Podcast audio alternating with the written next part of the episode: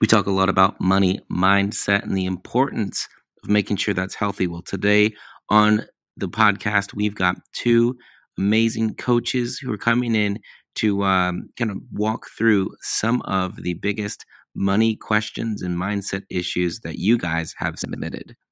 Check it out.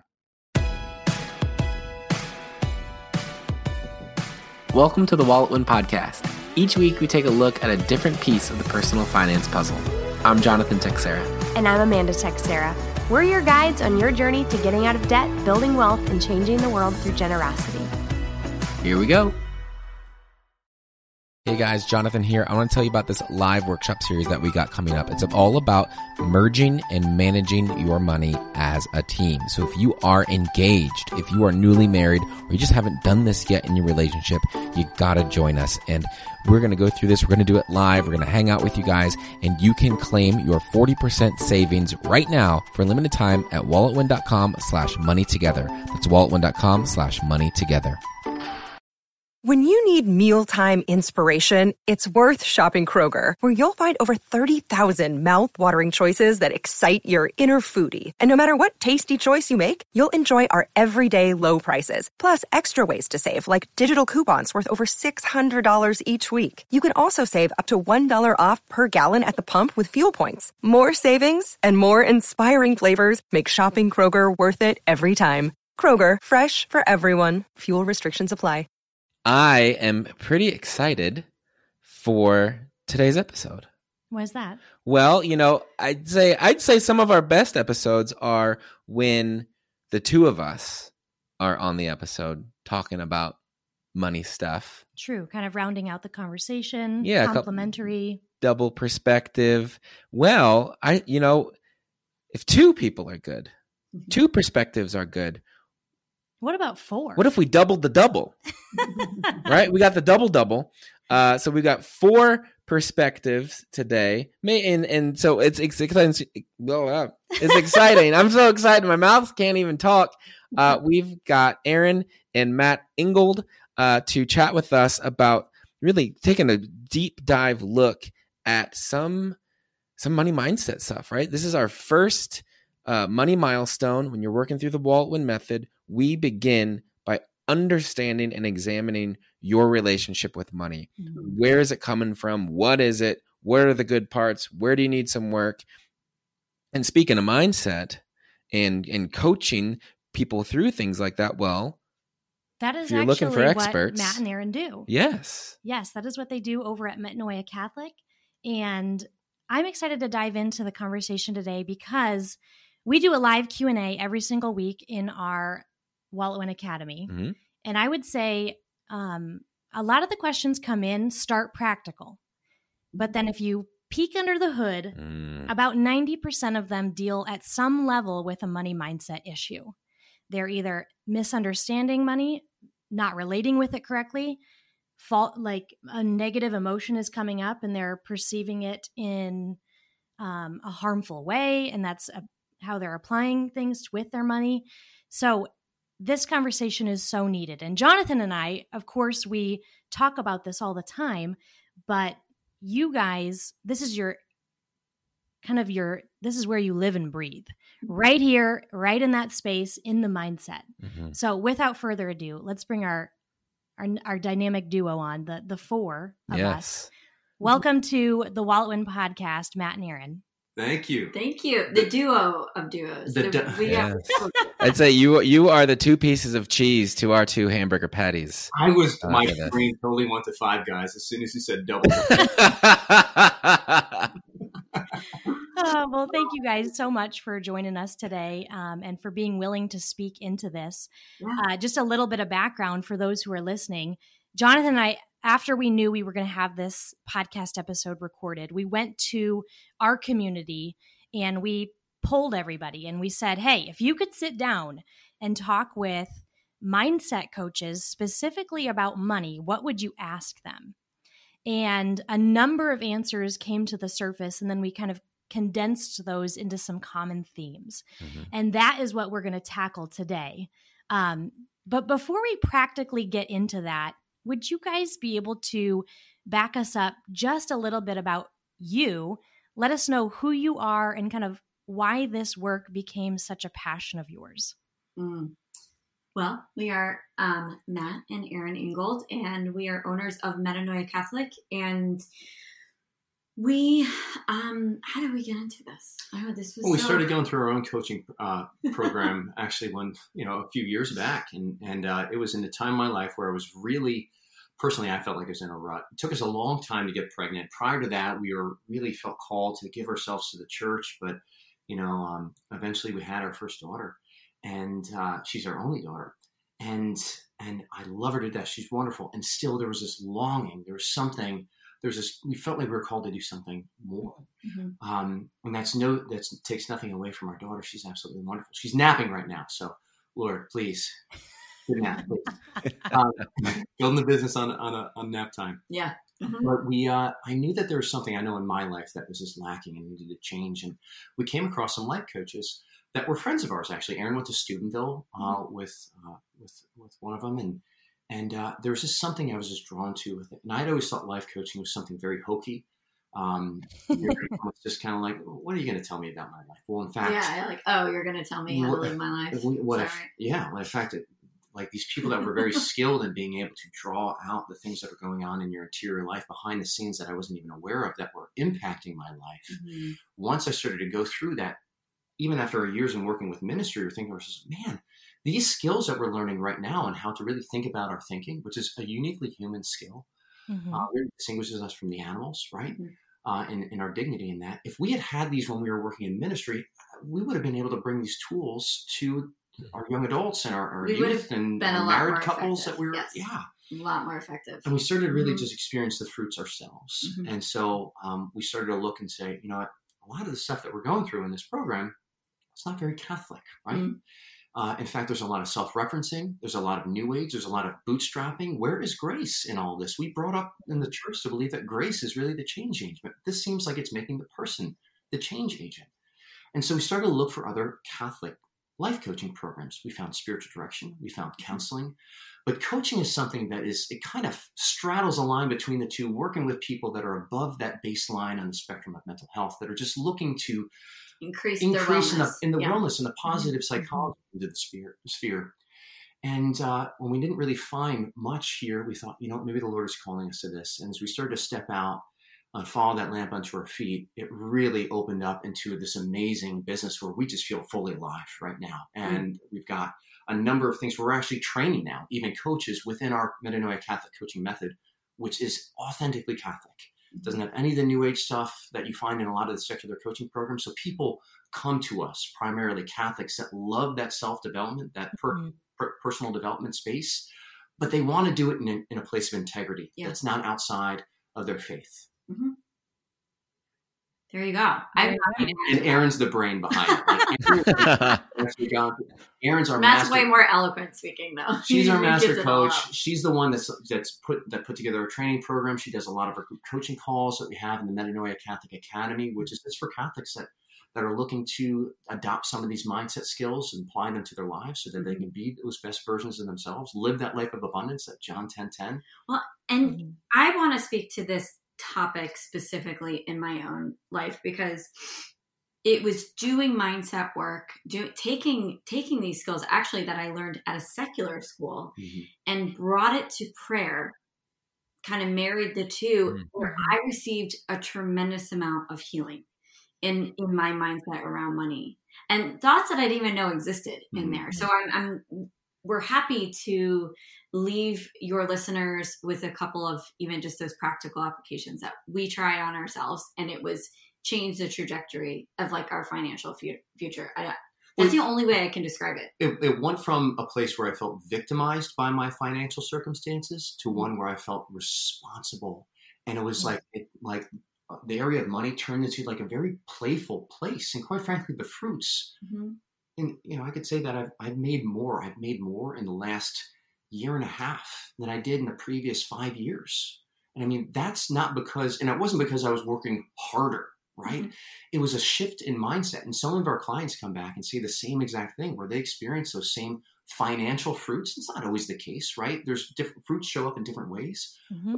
Sometimes the Lord wants the fruits to show up in ways of financial increase for some people. Mhm. And we've seen that. And so much of it happens around, first, primarily around the mindset shift. Yeah. 'Cause The mindset set leads to the emotional life, ultimately Mm-hmm. leads to the way that we show up and the way that we act and behave. Yes, This is our design. exactly. God's design. I'm getting pumped. You're I'm getting excited. Bummed. You're pumped, yeah. and we've seen that, you know, even some of this mindset work, you can do it and feel the fruits almost instantaneously. Even though the dollars and cents in the bank didn't shift that much, you can have a completely different emotional relationship with money in just a month, Mhm. let alone what a year and five years and 10 years out it'll echo into. Uh, that's where you're going to see that compounding interest, if you will, by doing that emotional work with the mindset right away. But it is something that you can feel the fruits of almost overnight just by getting right that that thinking about money and what it is. So without further ado, we've got four of these scenarios. Mhm. Do you want to kick out the first one, John? Yeah, and and we're yeah. So I'm gonna we're gonna step into uh the the the world of this question. I'm gonna maybe put on the the, the role the hat. His background is acting, so I love he- it. any, any love it. chance to That'd be get into a role. Yeah, I've been waiting Bring for it up. Bring on the Johnny, we knew that man when we saw when we saw the greatest show. that. As soon as this came around, I was like, Thank you. Thank I you. want to I want to be friends with these people. Great. Well, I'm glad that we're talking because I, you're talking about here. I'm entering into this now. Um, you talk. Okay, yeah. Okay. So, you, oh yeah, I had this mindset shift and and you know the money thing. And- But I'm going to tell you what. I am what. I'm 35 years old. I've never been good with money. I've always been just impulse spending, spending more than I have, not not paying. I don't even know. I don't know what's going on. It's been like this forever. I've tried things before. It never works out. So money has never been good. I've never been good with it. I don't think I ever will be. Mm. And I'm just tired of it. And I, I, why do, why do, why do I even bother trying to learn what to do with it, how to handle it responsibly? Because I just don't think I can. I know you can jump right into this and like put your coach hat on. I can. Do you think it's something? Do you want to lay a background, a backdrop for the kind of the the anthropology a little bit on this? I, we will as we go along. I think this is actually helpful. Beautiful. So basically, what Jonathan just did, Jonathan, what you just did, thank you Mhm. for telling me everything. What what we call that is a, a verbal thought recon. You just told me all of your thoughts about money in uh, half a minute, thirty seconds, maybe.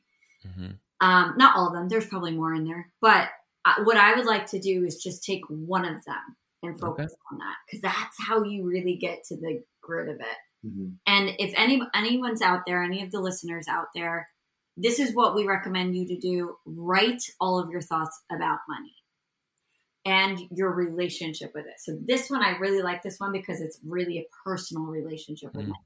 I've never been good with money. Mhm. Mm-hmm. Yeah. That was one of the thoughts. So let's focus on that one. Is that is that a good one to, for us to focus on? Yeah, I mean, it seems like that's probably the the big one. It seems, and it's probably other things are coming from that. Okay. So I've never been good with money. First thing I would ask as a coach is define good with money. Mm, okay, so good with money is uh, keeping it in my pockets or um, having just a handle on it. So I feel like uh, it's uh, even when I was a kid, right? I would get my allowance or whatever it is, or a gift, birthday gift, and I'd just like run off to the, depending on how much it was, the toy store, the corner store, you know, buy an ice cream or something. Um, and so it's all it's just like you know just spend spend spend and then i know right i'm getting older so there's things i, I need to be doing uh, or I, it seems like i should but i'm not there's more i there's not there's money money's not there i'm buying things i don't have the money for or i'm buying things and then the things that i, I maybe i really want i don't have it so it's just it's uh, just really stressful and it seems like it's got to be better than this so Mhm. yeah it's no good So it's interesting as you're talking, I'm thinking to myself, what is money for? What, what do you think money is for? Money is for money is for I guess providing. Mhm. It provides things. It's uh I mean it's how I get stuff. Mm. I love this definition of money. So you can believe this or not, but I, I love it. I love it. I love it. It's we give money to things that we exchange in value. So we're like, we see it as a value and we give money to it. So it's interesting that if we go back to this thought, I've never been good with money. Maybe you were seeing these, like whatever you were spending money on, maybe you were just seeing those things as valuable. So technically, you are good with money, but we can prioritize what you value. Mm, okay. See? Oh, that's tricky. That's good. you want to focus on what it is that you value and what what you don't value because there might be a judgment attached to it it's like all those things that i just bought that i just got rid of all my money you know um aren't really valuable in retrospect i'm looking back at them Right. hmm but what if what if you were always really good with money you were always exchanging this neutral resource for value but now all you have to do is prioritize what you value more and be more deliberate about that Sure. So you're saying you're you're suggesting, if I'm hearing this right, being good with money means I'm using money for what it does, which is exchange value. hmm Um, so maybe it's not money I'm bad at. Maybe it's the valuing things, determining a proper value in light of all the other things. yeah Okay. So I'm bad at that. So prioritizing prioritizing Chick Fil A maybe when And there's other important, you know important there was a hospital bill due or something like yeah, that. yeah. But I, I think what the reason why I'm pointing that out is I think a lot of people can create these identities around money and be like, that's the issue here. I just am bad with mm-hmm. money. It's like, well, actually, I mean, we assess and judge all day long what what we think is valuable. And and we can also become way more intentional about that. And that's actually an easy thing to do. It's like, well, what is more valuable? This, you know, spending money on these shoes or I don't know, paying off my student loans. Like, what is more valuable? And bringing it to that present moment versus I'm not good with money. Because do you want to talk about the model?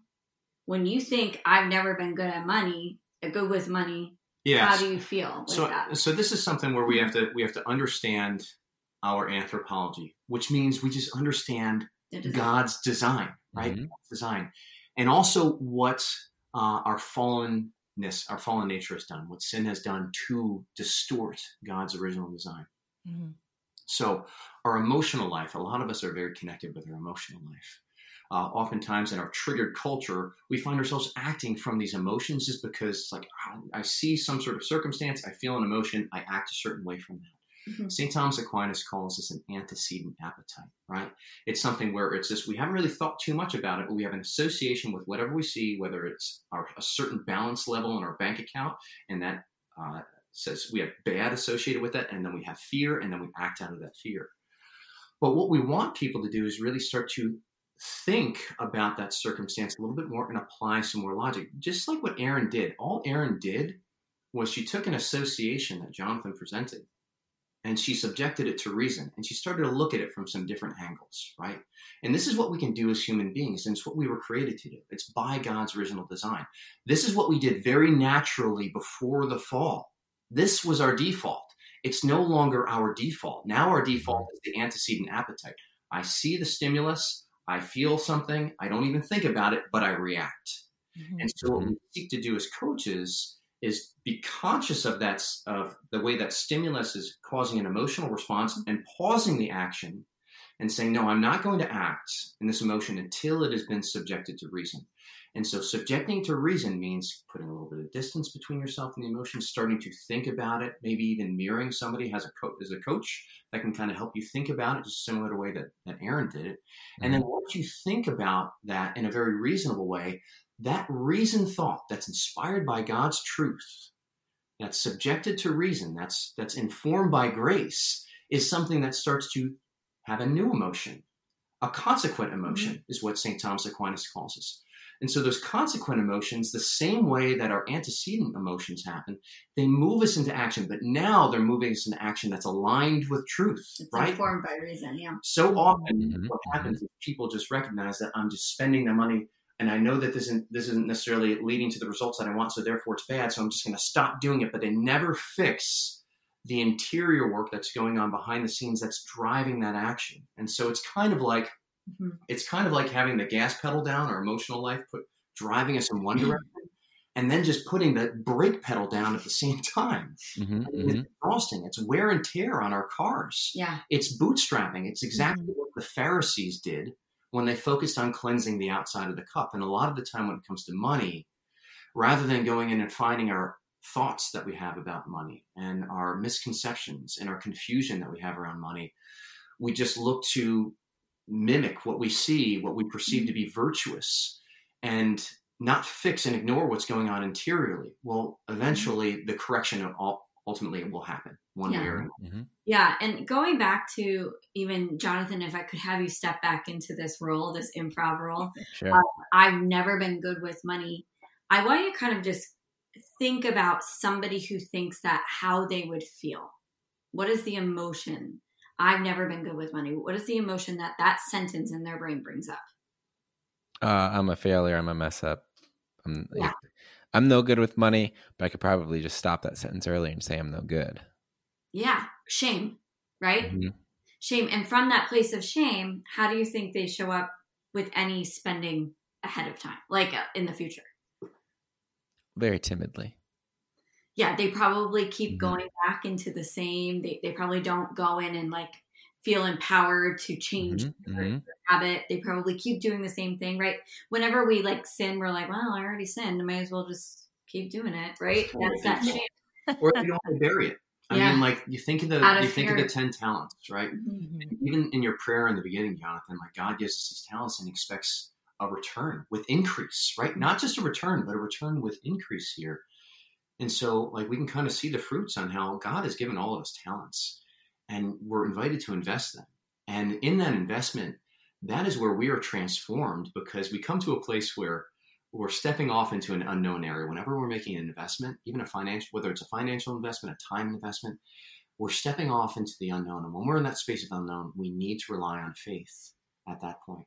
And Jesus is always calling us to have more faith, mm-hmm. right? Mhm. And when we start to walk by faith and not by sight, that's when a real transformation happens because we're disposing ourselves at that to receive more of this transformative grace. And money just becomes a vehicle. Like working through your money, the, your money uh, mindset problems Mhm. actually is something that helps you become a saint. Amen. Amen. Yeah. So I want to go back to the same scenario and I want to present to you a new thought. And then I want you to kind of tell me what that feels like and what actions you might take out of it. Okay. Really, what we're doing is just putting a space between you and this original thought, which is I've never been good with money, and just going, oh, that's a sentence in my brain that I can actually, it feels very true still, Mhm. but I could start to put a little bit of space between me and it and possibly think something else here. Okay. So something kind of when when we uh, broke down the definitions, we defined the terms and we talked about good, being good with money, doing what if I've always been good with money? I just need to reevaluate what I value.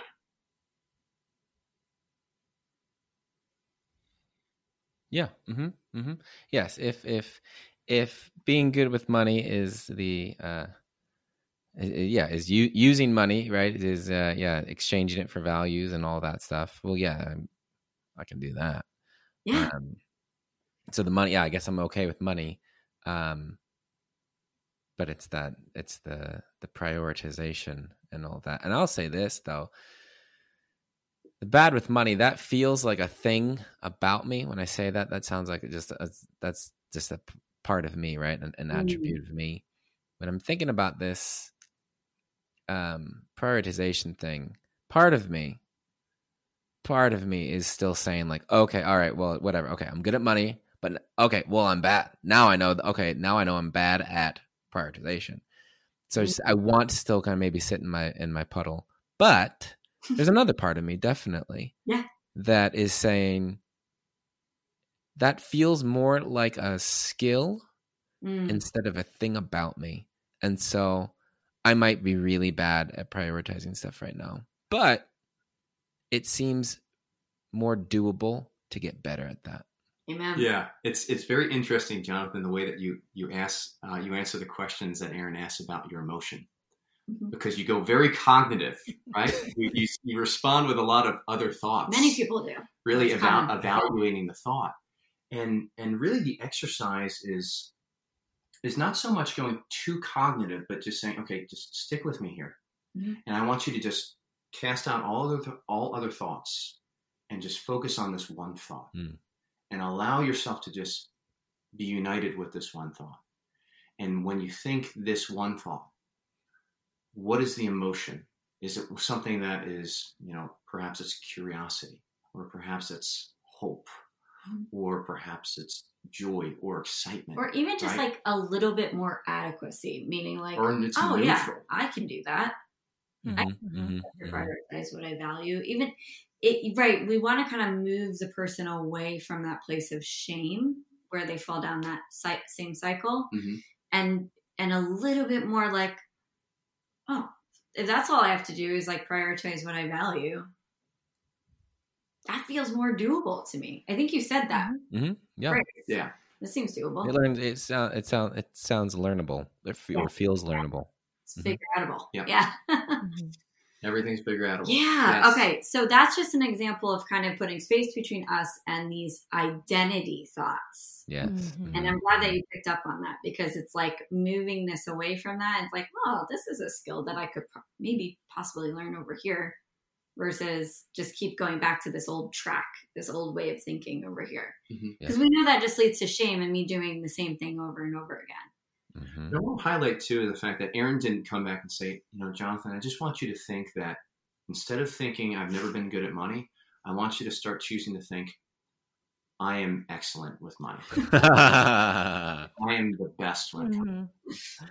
You know, there's there's a, a I can't remember the author of it, but uh, um, oh, it was it was called uh, uh, the Catalyst for Change, uh, and the author I can't re- re- uh, recall his name, but he was a marketing professor out in uh, University of Pennsylvania Wharton School of Business, and uh, he talked about a study where they had uh, two different groups and diff- different political ideologies, and they were presenting new ideas to these groups, and if it was something that was a polar opposite of what they actually believed, there would be zero assent Mhm. towards the new thought, the new belief. In fact, it would actually cause a greater polarization. Mhm, mhm. And so, one of the one of the uh, the schools of thought that's out there when it comes to mindset coaching is you just need to start rescripting, writing scripts, right, Mhm. and just the, of the new thoughts that you want to assent to ultimately, and just by kind of classical conditioning, eventually you'll get there. Mhm.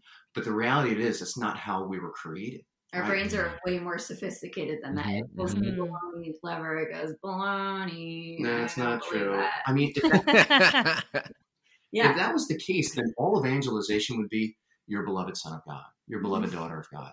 That Mhm. would choose Right. to believe but, but like there it doesn't really account for there's there's an ascent there's a journey that's there and and we are and, and it doesn't really account for how far we have fallen um, and how far we have ingrained a lot of these lies into our lives and the lord is slowly just kind of Mm. removing these weeds right We're slowly removing these weeds amongst the weeds I, I in think this, gentle ways this is why money work, m- money mindset work is so powerful because of kind of what we just uncovered. There's a lot of identity stuff with Mhm. it, a lot of identity stuff with it.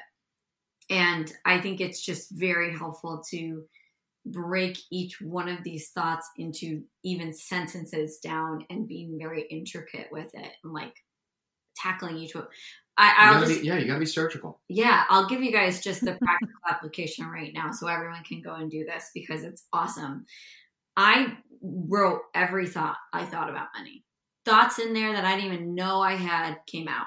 I was like, Mhm. what? And and a lot of it had to do with my faith too. It was like Mm. you can only have this certain amount of money. And then after that, you are immoral you're immoral. Like I was like, as soon as I saw it written out in front of me, I was like, but I know people who have more than that, and they're like very holy people. Like, yeah. Sorry, Tom Monaghan. yeah, like there's No. like people who Very have generous people. Right. Yeah. And so I was like putting these arbitrary measurements on it. Anyway, then what I did was I called it prosecuting lawyer. So I wrote all my thoughts out. I like did um literally like I wrote them down. And I had the Holy Spirit come. He's the advocate. I said, Holy Spirit, come. Let's prosecute each one of these thoughts. hmm And the questions I answered was, is this true 100% of the time? When is this not true? And what is the evidence for that? And that was it. That's all Hmm. I did. There were some mind blowing changes that happened. And I wanted to give that to everybody so they can kind of like write this, jot this down. Mhm. Go do this work. Go do this. Just that one thing that changed me. Yeah, even the the thought I've never been good with that money. If you take that and you subject it to, well, is that un- true 100 percent of the Mhm. Mhm. hmm And Right. kind of where it goes is like, all right, well, you know, I'm actually really good with money over here, but in this one area, that's where I seem to struggle. So, okay, let's focus on this Mhm. one area where you where you're struggling, okay? Yeah. And we can start to dig in and be a little bit more diagnostic in that area. And maybe there's an association there. Maybe there's a lie in that particular area that just needs to be broken. Yeah. But as soon as you start to loosen the never, which by the way, by the way, always, never, just that is never God's voice. Extremes. It's It's- like it sounds like a dramatic 16 year old girl and Yep. like, you know, Mhm. you know? I'm forgetting right now, but isn't that part of um, Ignatian discernment? Is recognizing extremes when they're being pitched Yeah. at, at you? Yes, it's the the, the error happens when we take particulars and we make them universals, Mhm. right?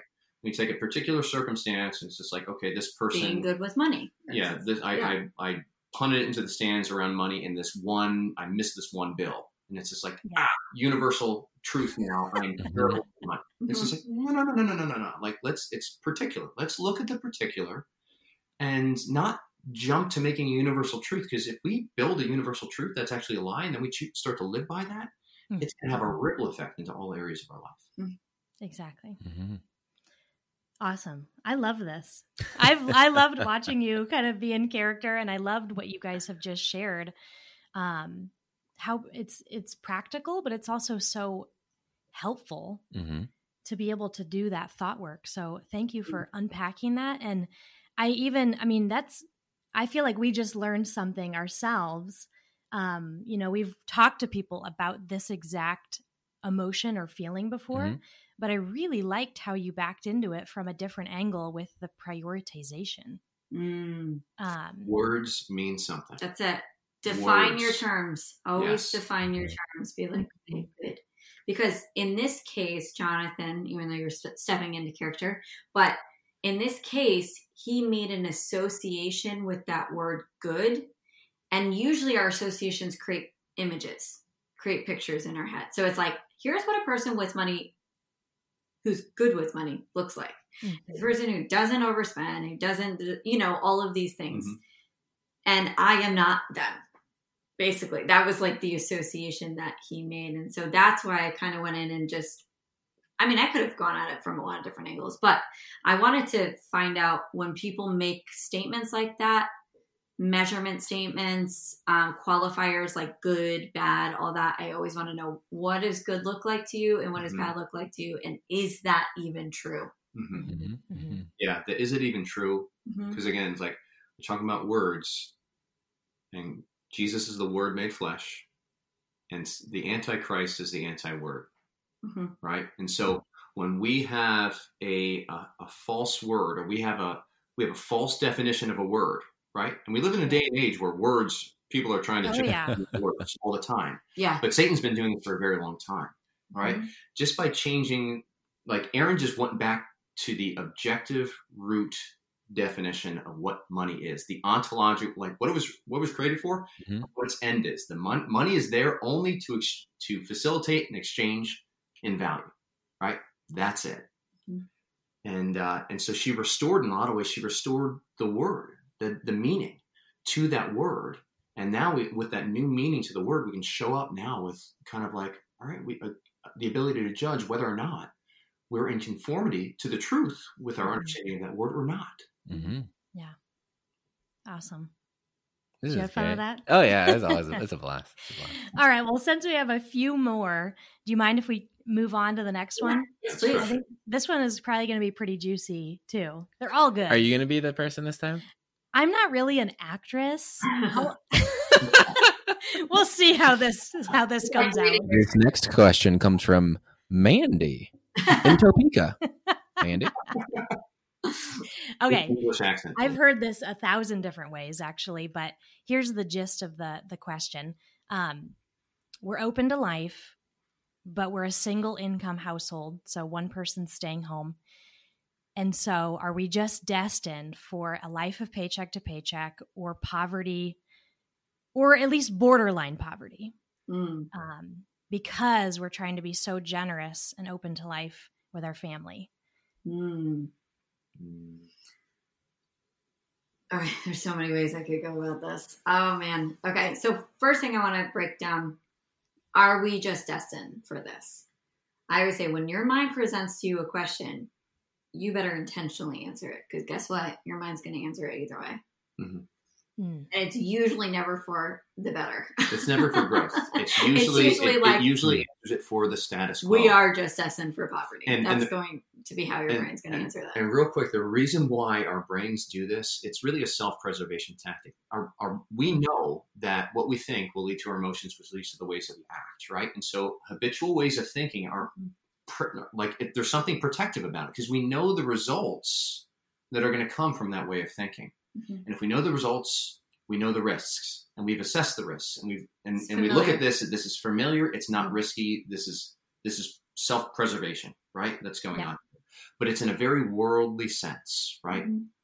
Um, so that's kind of the, the first thing. When you feel yourself defaulting to kind of uh, certain mindsets that you're just used to, just know that your like alarms are going to go off in your in your mind in your brain say like, no, this is something new, and there's something just hardwired into us that wants to avoid those areas of unfamiliarity.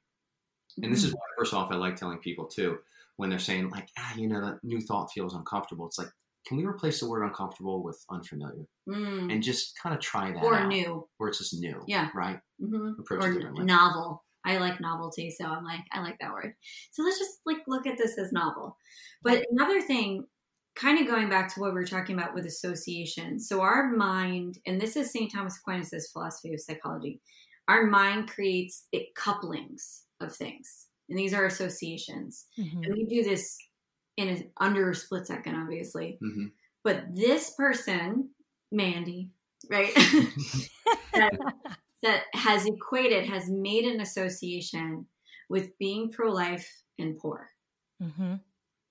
She's already made that association. So that's why I was asking, where do you think her mind's going to go in answering that question? Well, obviously, I'm always going to be destined to do Mhm. this. So that association has been made open to life over here and poor. Okay, Another association is single income, living paycheck to paycheck. poor. Yeah, right. Or paid. Yep, single income, paycheck to paycheck. So there was a couple associations made. I would like to even just question that association. Mhm. Meaning, well, is it true 100% of the time that people who are open to life are always living paycheck to paycheck or always poor? For everyone. Is, is that true? Is that a universal truth? No. Can you give me some examples of the opposite of that? Like of, of people who are actually thriving? I mean, we see people all the time that, you know, they have one child and they are doing great financially, eight children doing great financially. It has really nothing to do with that. Mm. I'm doing my best to act in the role, Yeah. but I'm terrible at it. No children and doing terribly financially. Yeah, yeah, we know that too. We know Mhm. right yes it really doesn't you you see examples all over the spectrum of people with n- yeah no kids and not doing well financially it's it can be any combination of those factors but in the catholic world i think there's almost like a, a camaraderie and Mhm. like a, a little bit of a, an emotional club I can join where I can kind of complain and I feel accepted and like I'm normal if Mhm. I don't have any money and I just have a ton of kids. Yeah. It's like an identity that Yeah. people can get behind and feel safe in. And I want to affirm that desire too. Mhm. to find communion with people, uh, even if it's in a place that's not necessarily going to be very life giving, but just the desire to be in a, a deeper communion Mhm. with the body of Mhm. Christ is a really good thing. And then the question is okay, what are the fruits of that common union, that communion of coming together? What are the things that you're doing? Is it leading you to a place where uh, a a place of abundance or more of a place of scarcity? Mhm. right? Um, Yeah. Because you may be eh, on the outside, right, having lots and lots of kids, and there's a beautiful thing about that, beautiful thing. But interiorly, there could be a lot of resentment, even that you're holding on to, to your kids, or a lot of fear. We know people that have just a Mhm. lot of fear, even to the point of fear of intimacy among spouses. They're incredibly fearful, right? Mm. and the fear is there. The Lord does not want us to have that, that fear, right? Mhm. And so, uh, if the thought is that I need to have more kids, I need to kind of have this external Mhm. this external result in order to believe that I'm truly pro-life. That's kind of the other. That's the other part of this that I think we need to get into a little bit more of a definition on. What is Yeah, What is define pro- your terms. like let's define really what pro life is because there are some people that are exteriorly somebody might say oh lots of kids they're pro life but interiorly there's a tremendous amount of fear and that's resentment. there and resentment Mhm. Mhm. Mhm. um, Right. not a whole lot of thriving going on Yeah. So define your terms. I, I mean, I love, love, love John 10 10. You know, he came so that we may have life and have it abundantly. Mhm. And sometimes it looks extraordinary, like you don't have a ton of kids, but you live a very full life, right? Yes. And, and you're there to serve the Lord, and that is what you're there to do. And then sometimes it looks like you have a ton of kids. But here's what I always focus on is yes, the interior quality of somebody. Mhm. That is what defines a full life, an abundant life. If somebody's living out of resentment and fear, I'm questioning, is that truly pro life? Not saying, not saying like, oh, you know, start to contracept or whatever. Like, that is, Yeah, I'm yeah. not making that claim at all. But what I'm saying is question the interior motives. Question what you think about God too, because I know a lot of people who have a lot of resentment towards God thinking, I'm just so fertile and this is just the state I'm in and I just keep having to have kids because God says. Mhm. Ooh, how's that relationship going with him? Right? Mhm. So that puts a lot of distance between you and him. That's all thoughts. Those are all thoughts, all thought work there. So there's a lot of things that you can actually like dive into with that. But I would question that poverty and I would say, what is my evidence to the opposite of this? Like, is oh, are always people who are pro life, are they always poor? Well, no. Yeah. So give me the evidence of the opposite and then just kind of say, what are they choosing to think? Mhm. Like, I'm sure they're not thinking this, that these two equal each other. Yep. Well, what, what do you think they are choosing to think? And really just go on that trip with the Holy Spirit and let, let Him kind of start to bring things up for you. yeah and i love how you say go on the trip with the holy spirit and let him bring up the things because again this is this is where you know catholic coaching and secular coaching can kind of change a little bit i i cannot mirror god's voice Mhm. i can't god's voice speaks so intimately to each person and really understands each person's individual circumstances that for as much as possible we we as coaches we really try to draw that word out of the person right? Because it's in there. The lord is speaking right? I will not lead you orphans. I will give you the advocate he will remind you of everything i said and tell you like everything you need to know. Like the the advocate is there. And and we can we can never Mhm. properly mirror the word that really needs to be spoken to that person but we can help them to see the words that they are choosing right now and to say like this is where it's leading over here i just want you to look at this Mm. no judgments we're just going to look at this You see how this is connected? And sometimes th- that awareness piece, we're just talking about discernment, right? Like that's the three keys. That's number one for Ignatian discernment is just awareness, right? Mhm. A lot of the time, 50% of the work, 60, 70% of the work that we're doing as coaches is just bringing what is in the darkness into the light. Mhm. Not to be judged, not to be condemned, but just to be evaluated, just to be looked at. Yeah, and I do want to give you guys a thought that helped me. It was a similar thought that I had. And it was kind of like sounded a little bit something like this. Aren't we supposed to be like okay with poverty as Catholics? it was kind of like like aren't we supposed to be drawn into this? And when I wrote that out, I was like, yeah, that seems kind of true, you know, poor in spirit, all this stuff. So when I was taking it to prayer, the Holy Spirit actually, in this moment, and this is obviously my own personal revelation, it's not like divine revelation, but it, he spoke to it and he said,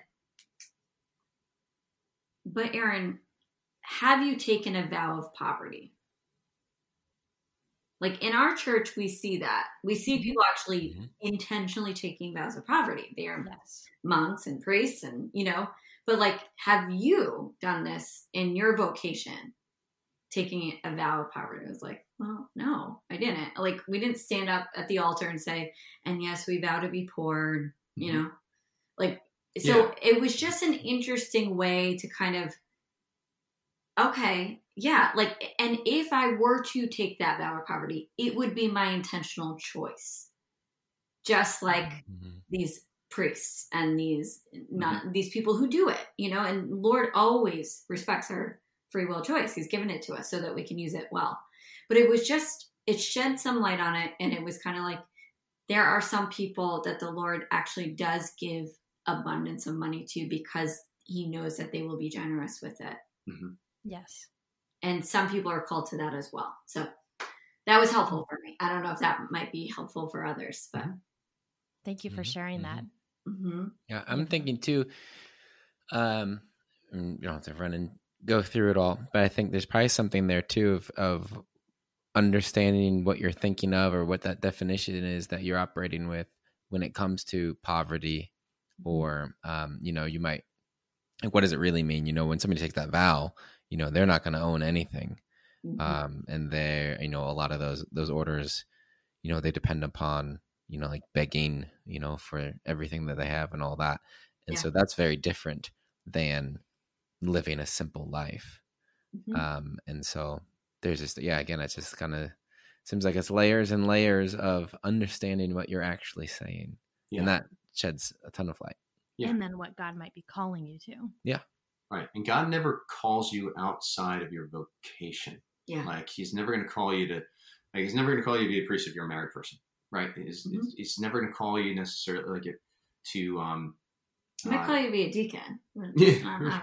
Right. but like that's even part of it. Mhm. I, I was listening to a talk by this uh, spiritual director Janet Lease in our Mhm. healing conference that we had this past weekend, and she was just saying that like when you're not sure how to go forward, like consider consider your vocation, like your state in life, Mhm. Mhm. and like what does living well in that state in life Mm. look like, right?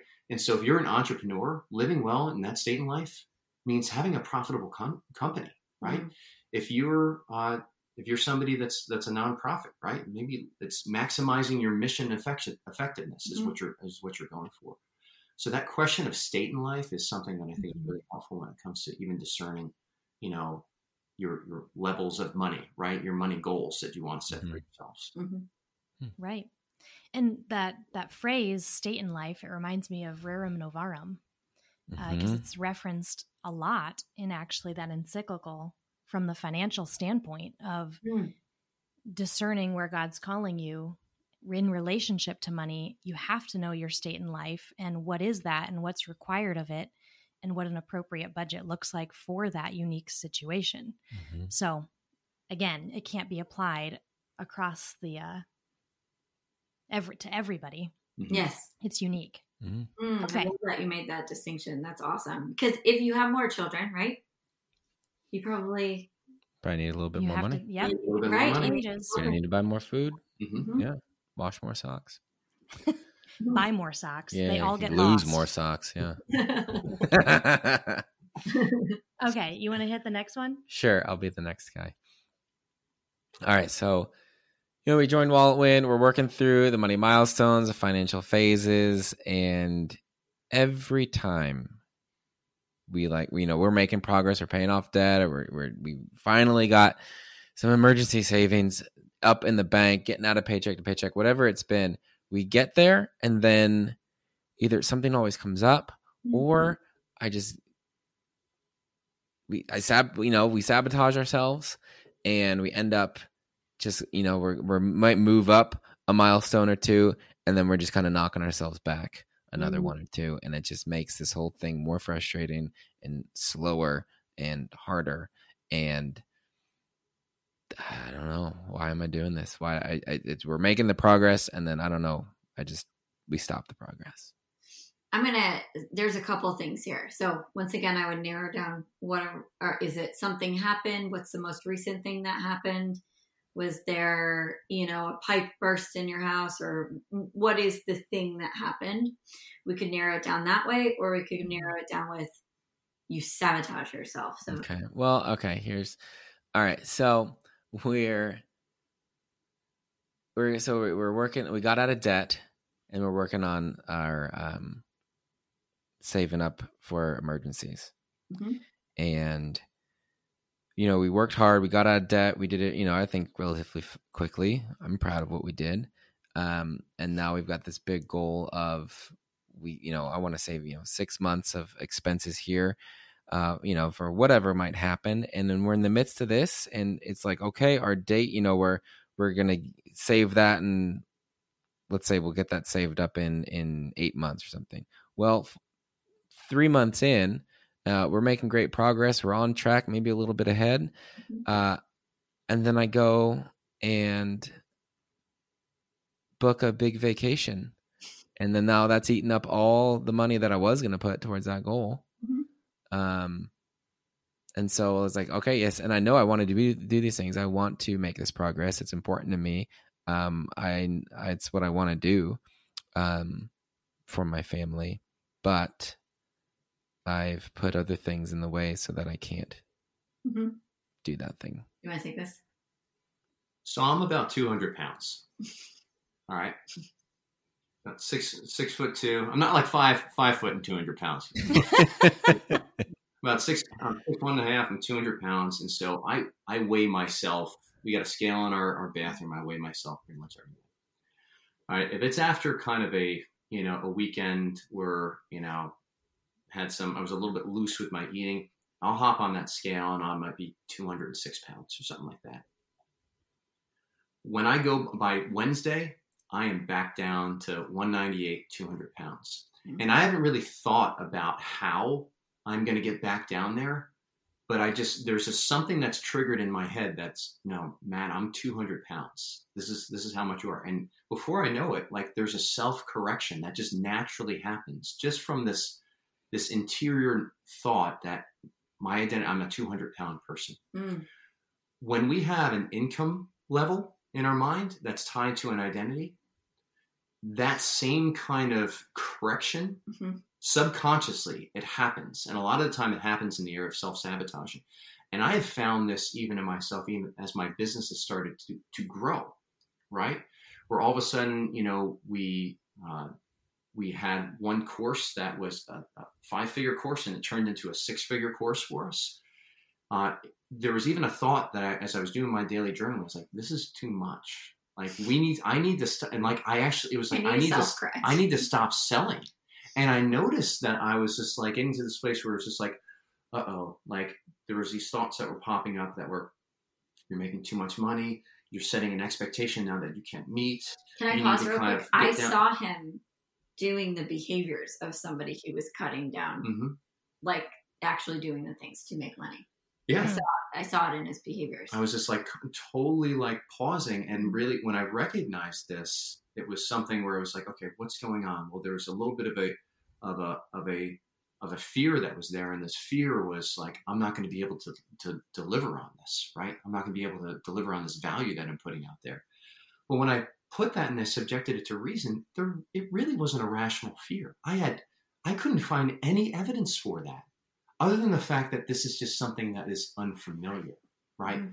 And so if you're doing the the work, right, and you're starting to see the results, know this. This will happen. If you're not being offensive with this, it will happen. It will ambush you and it'll show up in this secret self sabotage that it sounds like in this situation is going on. And so when we can kind of be conscious and aware that it's going to happen, is again, going back to what we said earlier, we like homeostasis, we like normal, it, we like the results that we're used to because we know the risks associated with it. There's something very self preservation with mm-hmm. that. But if we don't like the results that we're getting, the same way of thinking, that same mm-hmm. mindset is just going to continue to produce those same fruits. Like that same word will be, continue to be the same word that becomes flesh mm-hmm. in your life. Words become flesh. We don't get to choose whether or not the words in our interior life become flesh. It's what we do, it's God's design. We do get to choose which words, however, are the ones that come, become flesh. Mm-hmm. We're doing that with the Lord. But we are, by our very nature, incarnational beings. And part of our purification and this, this growth that we're going through is like I learned a new lie that I didn't know before I was before, when my program was just a, a five figure program before it became a six figure program. I didn't know that this lie was there, and the Lord allowed this growth mm-hmm. So that I could bring this lie into the light, so that we could deal with it. And a lot of it was tied back to this anxious attachment style that I have in myself, where I was just just very much worried about my I, I didn't feel worthy of this mm-hmm. and it exposed even this interior lie of my own goodness that i was still assenting to and the lord was like no no no no no you can't experience you can't even be open to receive all that i desire to give you that eye has not seen ears not heard nor has it entered into your heart matthew what i have planned to give to you because i love you you can't even receive it while you're still holding on to this old lie so mm-hmm. let's bring this lie into the into the light renounce it repent of it and let's move forward. Uh, mm-hmm. And my grace will be sufficient. Mm. Mm-hmm. I love that. That's good. and I think I think um, just even in hearing this question and thinking back to our own journey years ago, the transition mentally of opening your bank account and seeing almost no money there because you haven't been managing it, mm-hmm. and then all of a sudden being used to opening your bank account and always seeing money that's a huge mental shift. Mm. And if you don't make that transition and discover some of those things you just talked about, Matt, uh, you could very easily almost self sabotage for that preservation mm-hmm. to kind of keep that status quo in the norm. Mm-hmm. Mm-hmm. Yeah. You probably think about that. money a lot less now, too, my guess. Mm-hmm. When you have, like, you, yeah. you probably think about money a lot less. I, know, I, I, I think a lot about money a lot less. Mm-hmm. And yes, when it's not the, the parrot yeah. talking to you on your mm-hmm. shoulder, say, say, begging you to pay attention to it. mm-hmm. Mm-hmm. It doesn't talk as much. Mm-hmm. So yeah, so I think to address this thought, like why am I sabotaging myself? It's kind of like you cannot change your behaviors with strategy alone. You have to go to the beliefs mm-hmm. because you, your mind and your body will follow your mind will keep going back to that old belief that's very comfortable, mm-hmm. which is like, I make this much money. I just do, mm-hmm. right? This is what we do. I, I that thought comes up all the time with my journaling. It's like this is just what I do, and and at a certain point, you need to say, but it but it doesn't have to be what I do now. Like moving forward, and really, mm-hmm. some of these thoughts that like that seem very neutral and seem very kind of moving you out of that space are actually some of the most powerful. We call them ladder thoughts. They're kind of like mm. the rungs up the ladder. Yeah, mini metanoias on the way yes. to greater conversion. So it's like, but I don't have to keep choosing this as to what I do. I don't have mm. to keep saying this is how much I make. I could possibly think I could possibly think that I could make more. Maybe 25,000 more a year. That would be kind of cool. So you just kind of open up your mind a little bit. But the minute you say, I don't know, or this is what we do, or this is what we mm-hmm. don't do, shuts your mind down. The Lord, it shuts faith down. It shuts it all down. Yeah. Erin had a client that had, that had one little money hang up, one little money hang up, and they worked through it. And she was an entrepreneur. And she talks about this in her course uh, quite a bit. But she shows her bank statement of what it was the year prior when she still had that old thought and then she shows the bank statement from the first quarter after that mindset shift, and they were equal. The money that she had made in an entire year, she made in one quarter. And it was this realization of how much this thought, all it was was like, and the new thought was just like, making money is fun and easy. yeah. That was it. That was the new thought. Making money is fun and easy. Or And- what if making money was What- funny? That's what we started with, Yeah. actually. Mhm. It's a I great. love that. hmm Okay. Do you have any more? No, I think Okay. we're good for the next. All right, guy. we've got the last one. And I will say this one won't be hard for me to be in character of because this has been a struggle of my own journey. Mhm. Even even in probably the last 2 years, I've had instances. So, I can definitely pretend to be this character. Let's do it. All right, so the final one. Um, we're debt free. We have emergency savings. We budget every month, but I still can't spend money on myself. I can spend it on family or friends, but never on myself. Mm. So, yeah, okay, I'm just going to go into coaching you on this one, right? Okay, so we're debt free, have emergency savings. Oh. So, going back to that definition of what money is, is an exchange for value. Mhm. So, where, why do you have less value than your family and friends? Why do you get to decide that? I guess I don't. I don't get to decide that. Um, it seems like the things that I would want to buy for myself don't have as much value. Mm. I do. Mhm. But the things I would want to spend money on seem silly. Mm. All right, I'm, I'm going to also go to this. Why is this a problem? The fact that I don't spend money on myself? Yeah. Um sometimes it's not because I have everything that I need and Mhm.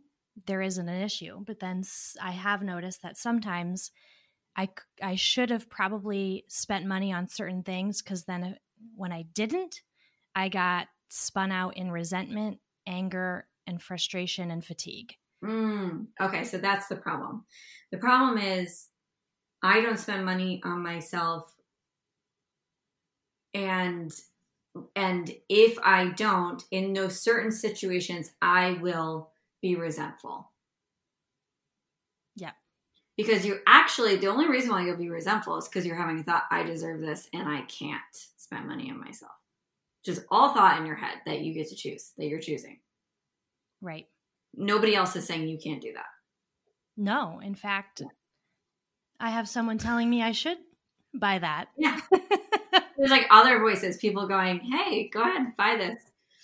So it's just interesting that you're kind of a victim to your own thinking here, hmm you know? Yeah, I think, I mean, it's just, uh, I'm not sure exactly where it comes from.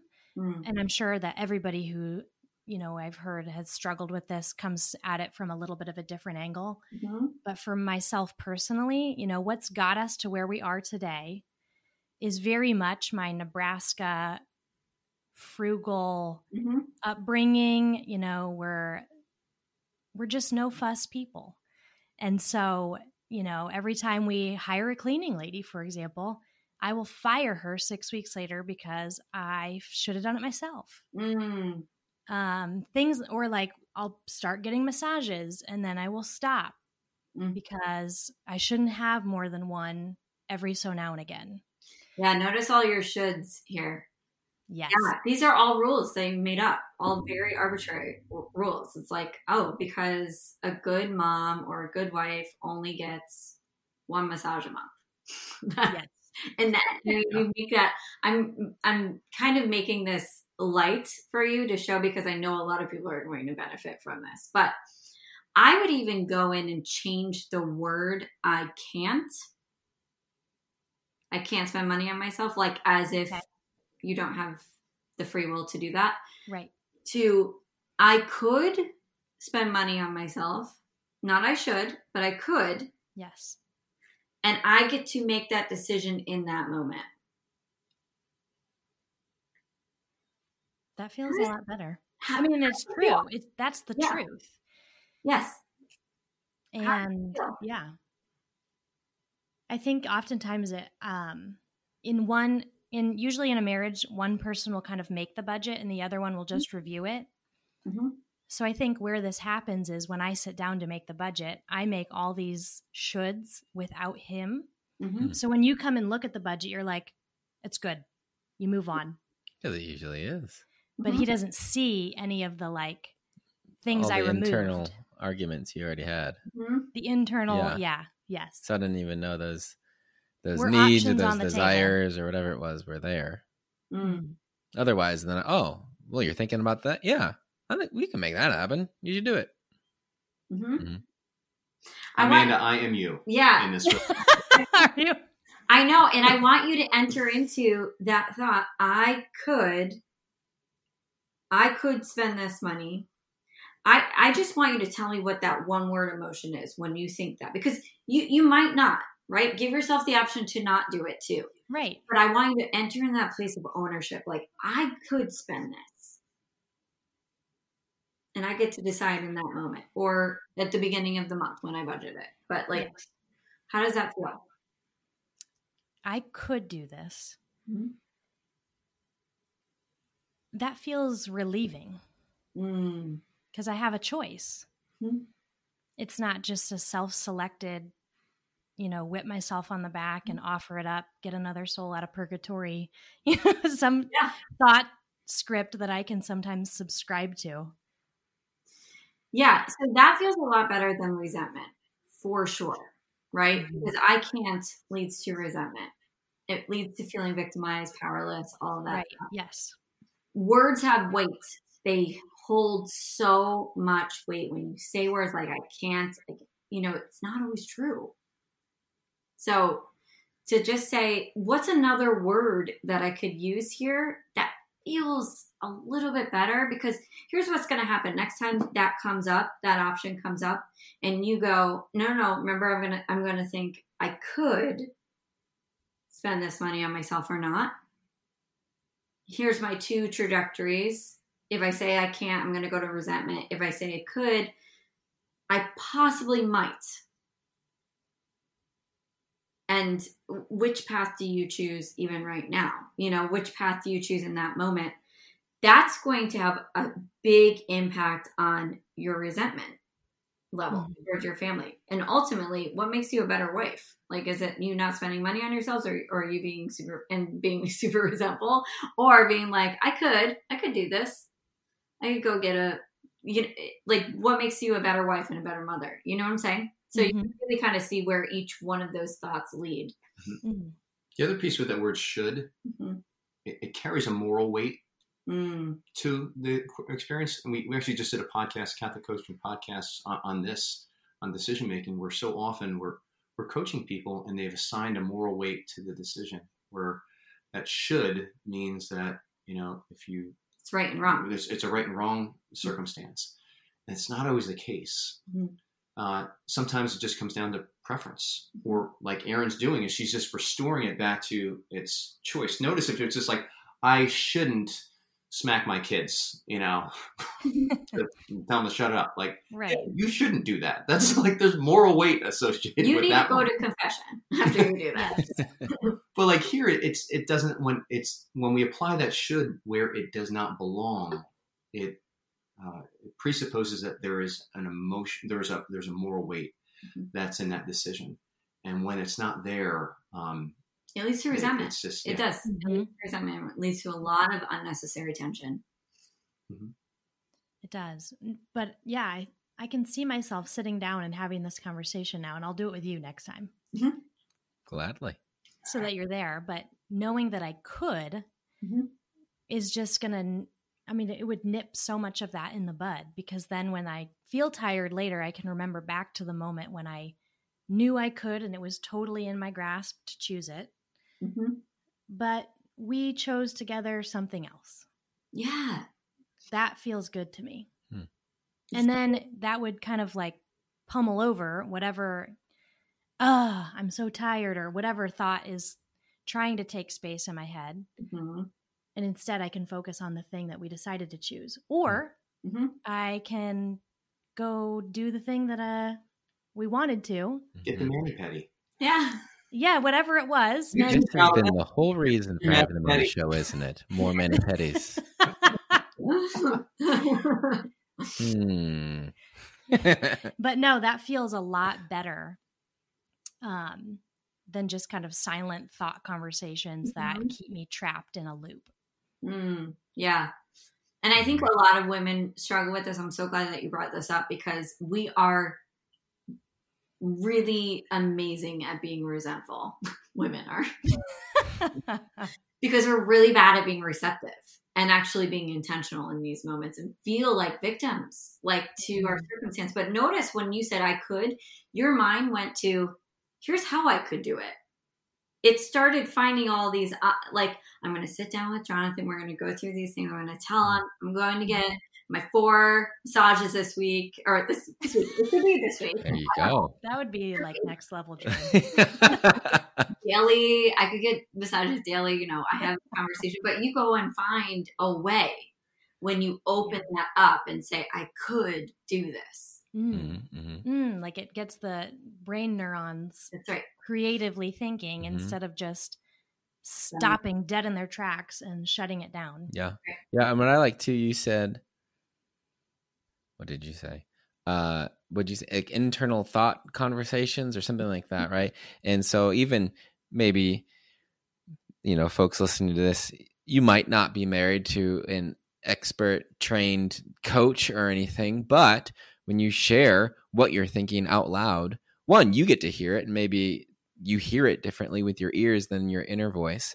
Um, but then your spouse gets to hear it too. And then even if they're not the, you know, have all these t- tons of tools and ideas and all this stuff, they can probably still say, "Well, I don't know about that," or "Well, I don't know." You keep, you keep, we keep saying, "Oh yeah," you know, you keep saying no to this. What if we said that yes this time, or whatever it is? Mm. Uh, and then also, we, you know, we're getting here when you with the could, you get there's possibilities. And another phrase I've always uh, that I've once I learned, I've kept coming back to is the um, how might we? So right, so you could do this, and then okay, if we do, well, how could we do that? How Mm. could we figure out how to have more massages, or how could we uh, find a way to go on that trip and not ruin our future goals or whatever it is? uh, Mm. and then that's when you get creative, which is right another role uh, that we have been called to step into as part of our humanity to create. Yeah, it's another way that we image God Mhm. in that creativity. That's I love that. How how might we? How might we? How might we do this? Mm-hmm. And I love too what could does is where should takes the desire and it says it stuffs it away. It mm-hmm. has this, the desire there is something that is is not seen, but the could allows that desire to come out and be acknowledged, right? So much of the spiritual life is about seeing, right? Desiring to see, right? Mm-hmm. The beatific vision, that's the goal of the Christian life, is to see God face to face, but also to be seen, right? And so when we have these desires, which Catechism 27 talks about God giving us these desires, these are God given. Yes, fallen, right? Needing to be purified and matured. But those desires are, there's an image and likeness of God that needs to be seen um, by the other, right? It needs to be revealed. It needs to be that lamp on the lampstand, that city upon a hill. And when we just dismiss those desires, we dismiss an image and likeness of God that that we were created. Our purpose is very much tied to revealing to the world. Mm. So maybe that one a little meta, right? But that, that's what brings to this. Maybe a little meta, maybe a little Noya. I don't know which one. That's right. A little bit of both. All married. yes. Oh my goodness. This has been such a fun conversation, you guys. Uh, I just looked at the timer and we're over an hour, but this has been such a rich discussion. Yeah. And I think that our listeners, I can already hear them running off to kind of sit down and think through some of these things and identify some of those thoughts they have and um, pick up on where they're saying the shoulds instead of the coulds. Um, if somebody is listening to this episode and they want to go deeper and they want to get to know you guys more and they want to do some of this thought work, how can they follow up with you? Sure. Well, we have a couple options. So, first of all, CatholicCoaching.com is where you want to go. It used to be Metanoia Catholic, but nobody knows how to spell that. So, Yeah. They don't know Greek.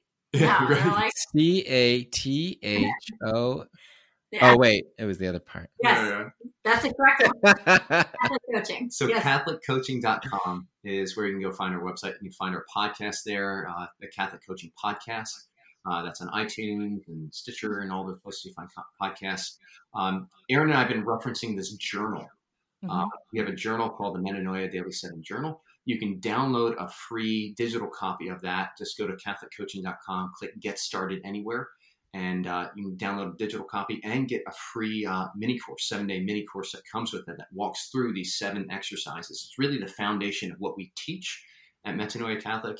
It's like the uh, we consider ourselves like the personal trainers, and the journal work is what you're doing. It's like we're teaching you how to do the exercises, and then you go to the, the gym by yourself in your journal and you do these things. Mhm. You will get stronger Mhm. uh, in, in being transformed by the renewing of your mind. So it's an opportunity for daily renewal with that journal. Uh, we also have the Metanoia Catholic Academy. And so this is for when people are looking for to next level uh, what they're doing. Uh, we do group coaching with that. And so if you really want to uh, improve, bring your money mindset uh, uh, or any sort of mindset struggles to the table, you can get coached by authentically Catholic coaches with a good sound Catholic anthropology. So you can be confident there.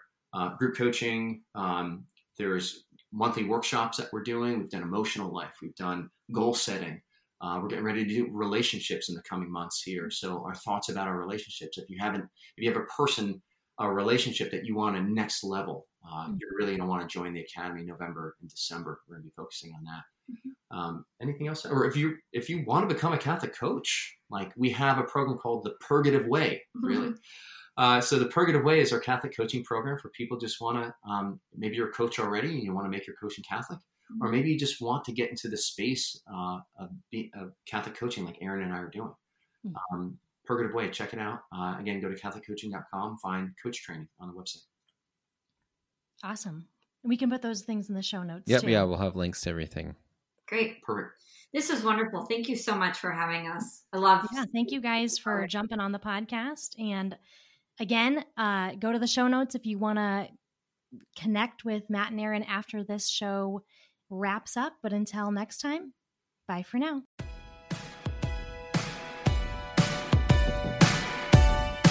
Thanks for joining us today. You can learn more about this show and the WalletWin program at walletwin.com. Music in this episode's from Dylan Gardner. Listen to his new album, Almost Real, on iTunes, Spotify, or wherever you get your music. See you next week.